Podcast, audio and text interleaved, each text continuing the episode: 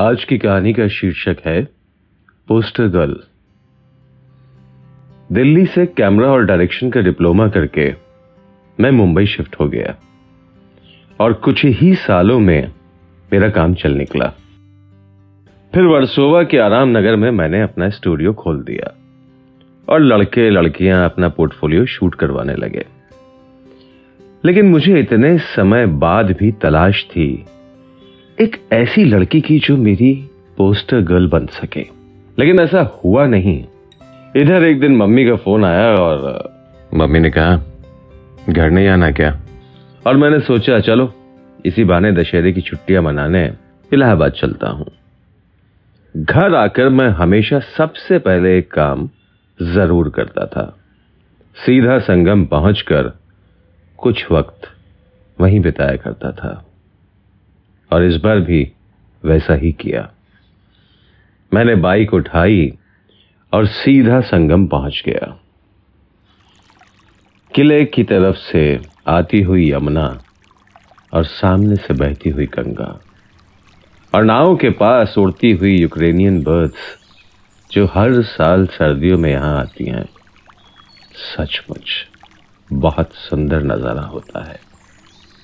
मैं काफ़ी देर किनारे पर बैठे हुए पानी को देखता रहा। फिर सोचा, कुछ फ़ोटोज़ क्लिक कर लेता हूँ।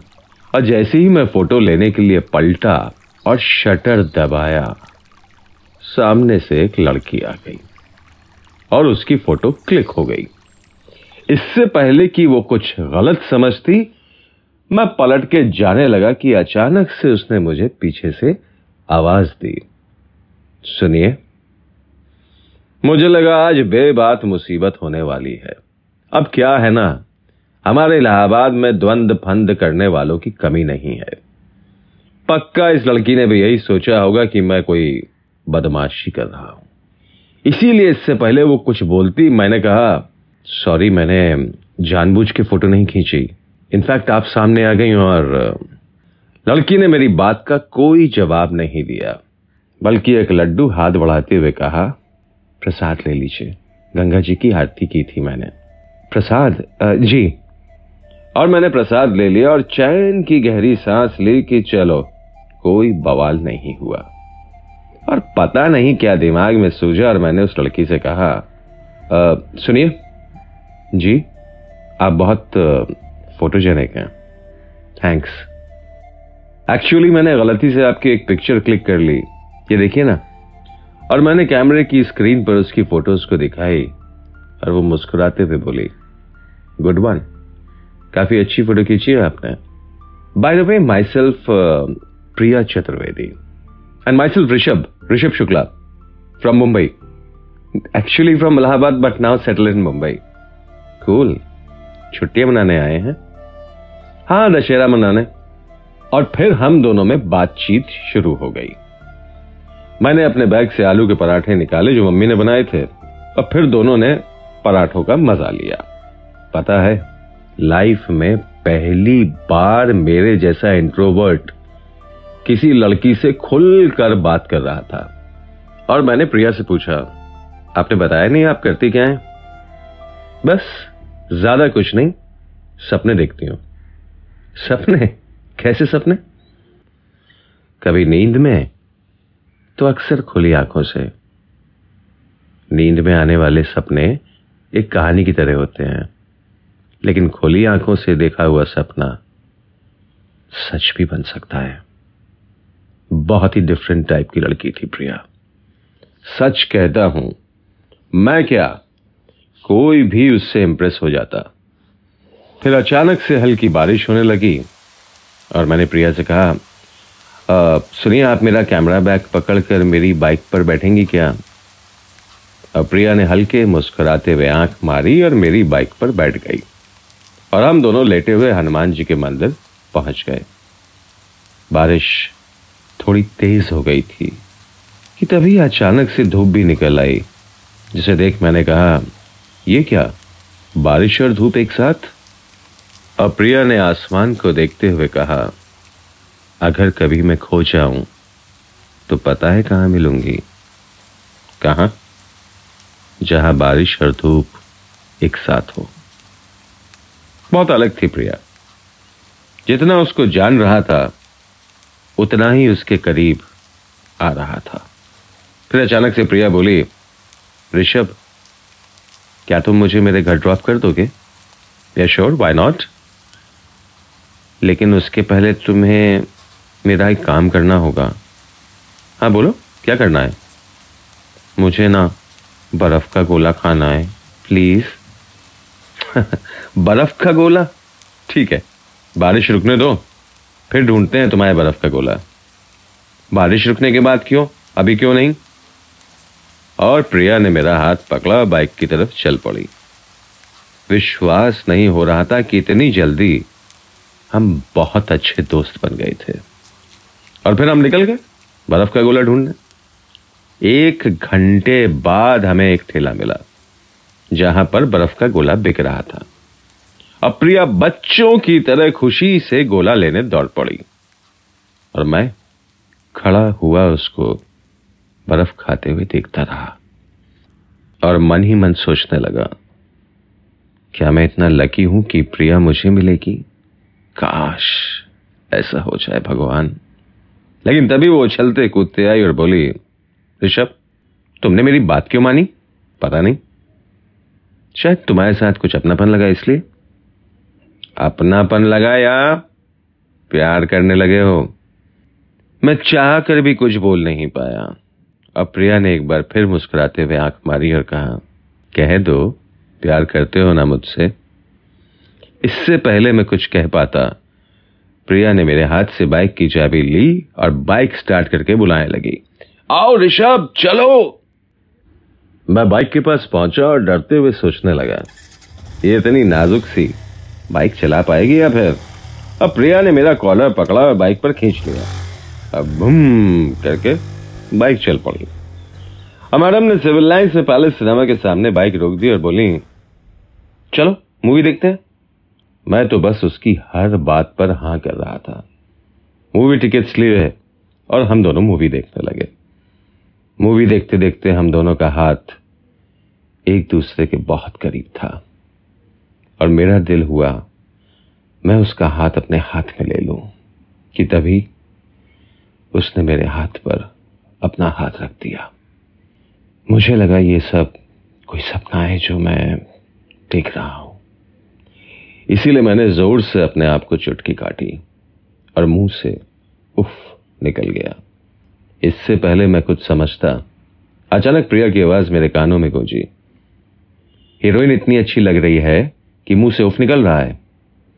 और यह कहकर वो गुस्से में बाहर निकल गई और मैं उसके पीछे दौड़ता हुआ बाहर आ गया।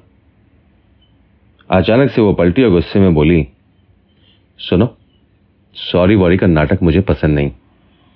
मेरी तो कुछ समझ में ही नहीं आ रहा था कि क्या करूँ, क्या जवाब दूँ। अचानक से वो ज़ोर ज़ोर से हंसने लगी और पास आकर बोली, हेलो, परेशान होने की ज़रूरत नहीं। मस्ती कर रही थी। चलो, चलते हैं। कौन देखेगा इतनी बोरिंग मूवी और हम सिनेमा हॉल से बाहर आ गए। बाहर मौसम बहुत खूबसूरत था। धीमी धीमी हवा चल रही थी और आसमान में काले सफ़ेद बादल उड़ रहे थे। तो यहाँ मेरे सामने प्रिया की जुल्फें लहरा रही थी। उसकी गहरी काली आँखों में, जैसे चाँद सिमट के किसी कोने में बैठा था। और मैं दुआ कर रहा था कि काश ये लम्हा यहीं रुक जाए, और ज़िंदगी यूँ ही थम जाए, कि तभी प्रिया ने कहा, सुनो हाँ बोलो। मैं भी घर नहीं जाना चाहती ऋषभ। मैंने सोचा, मैं कौन सा चाहता हूँ तुम चाहो मेरा बस चले तो मैं तो सीधा तुम्हारा हाथ पकड़ूं और अपने घर ले चलूँ। लेकिन तो चलो, दारू पीते हैं। क्या कहते हो? क्या पियोगी? जो तुम पिला दो। मैं इससे पहले कुछ कहता, वो बोली, सपना लग रहा है ना? मैंने कहा था ना कभी कभी खुली आँखों से भी सपना देखना चाहिए। फिर चलते चलते हम दोनों सड़क के कोने पर आ गए, जहाँ एक पुराना लैंप पोस्ट था अप्रिया उस लैंप पोस्ट के पास खड़ी हो गई और मैं उसको एक टक देखने लगा। वो मुझे देख रही थी। कभी वो मुस्कुराती तो कभी चुप हो जाती। फिर वो बोली, ऐसे क्या देख रहे हो? फ़ोटो खींचो मेरी। और अचानक से मैंने उसे देखा और मनी मन सोचा, मुझे मेरी पोस्टर गर्ल मिल गई है। फिर मैंने उसकी कुछ फ़ोटोज़ खींची और फिर चलते चलते चर्च के पास पहुँच गए, जहाँ अचानक से वो रुकी और मेरी आँखों में आँखें डालते हुए बोली, ऋषभ, एक बात कहूँ। बोलो, मैं हमेशा से ऐसी ज़िंदगी जीना चाहती थी, लेकिन लेकिन क्या? और वो बोलते बोलते चुप हो गई। अब प्यार से मेरे माथे पर गिरे हुए बालों को हटाते हुए बोली, मैं तुम्हें कुछ कहना चाहती हूँ, लेकिन इसी शर्त पर कि तुम उसके आगे कुछ नहीं पूछोगे। नहीं पूछूँगा। बताओ क्या कहना है? अप्रिया ने मुझे अपनी बाहों में लेते हुए धीरे से कहा थैंक यू हम दोनों इतने करीब थे कि मुझे उसके दिल की धड़कन अपने दिल के पास सुनाई दे रही थी। कहते हैं ना, जब सच्चा प्यार होता है, तब दो दिल एक साथ धड़कने लग जाते हैं। जी चाह रहा था मैं प्रिया को अपनी बाहों में समेट लूँ और कह दूँ, मैं तुमसे प्यार करता हूँ प्रिया, बहुत प्यार करता हूँ। लेकिन तभी प्रिया ने मेरा हाथ पकड़ा और चलने लगी। लाइफ कितनी स्ट्रेंज है ना? कुछ घंटों पहले हम अजनबी थे। और अब? सच कहा तुमने। मैं तो ख्वाब में भी सोच नहीं सकता कि ऐसा कुछ होगा। हम मिलेंगे और फिर, पता है ऋषभ, हम जो नहीं सोचते, अक्सर वैसा ही होता है। अच्छा ये बताओ, क्या तुम, और एक बार फिर, वो बीच में चुप हो गई? मुझे ऐसा क्यों लग रहा है जैसे तुम कुछ कहना चाह रही हो, लेकिन बार बार कहते हुए रुक जाती हो? और प्रिया कुछ सोचते हुए बोली आई थिंक हमें अब घर चलना चाहिए। मुझे लगा कि प्रिया भी शायद यही कहना चाहती थी कि वह मुझसे प्यार करने लगी है। और फिर हम उसके घर के लिए निकल पड़े। मैंने प्रिया को उसके घर के बाहर ड्रॉप किया और वो बोली, जानना चाहते हो ना? मैं क्या कहना चाह रही थी? तो सुनो। और उसने एक पर्ची देते हुए कहा, ऋषभ, ये सुनार की पर्ची है। कल सबसे पहले तुम इसकी दुकान पर जाकर वहाँ ये पर्ची देकर एक अंगूठी ले लेना।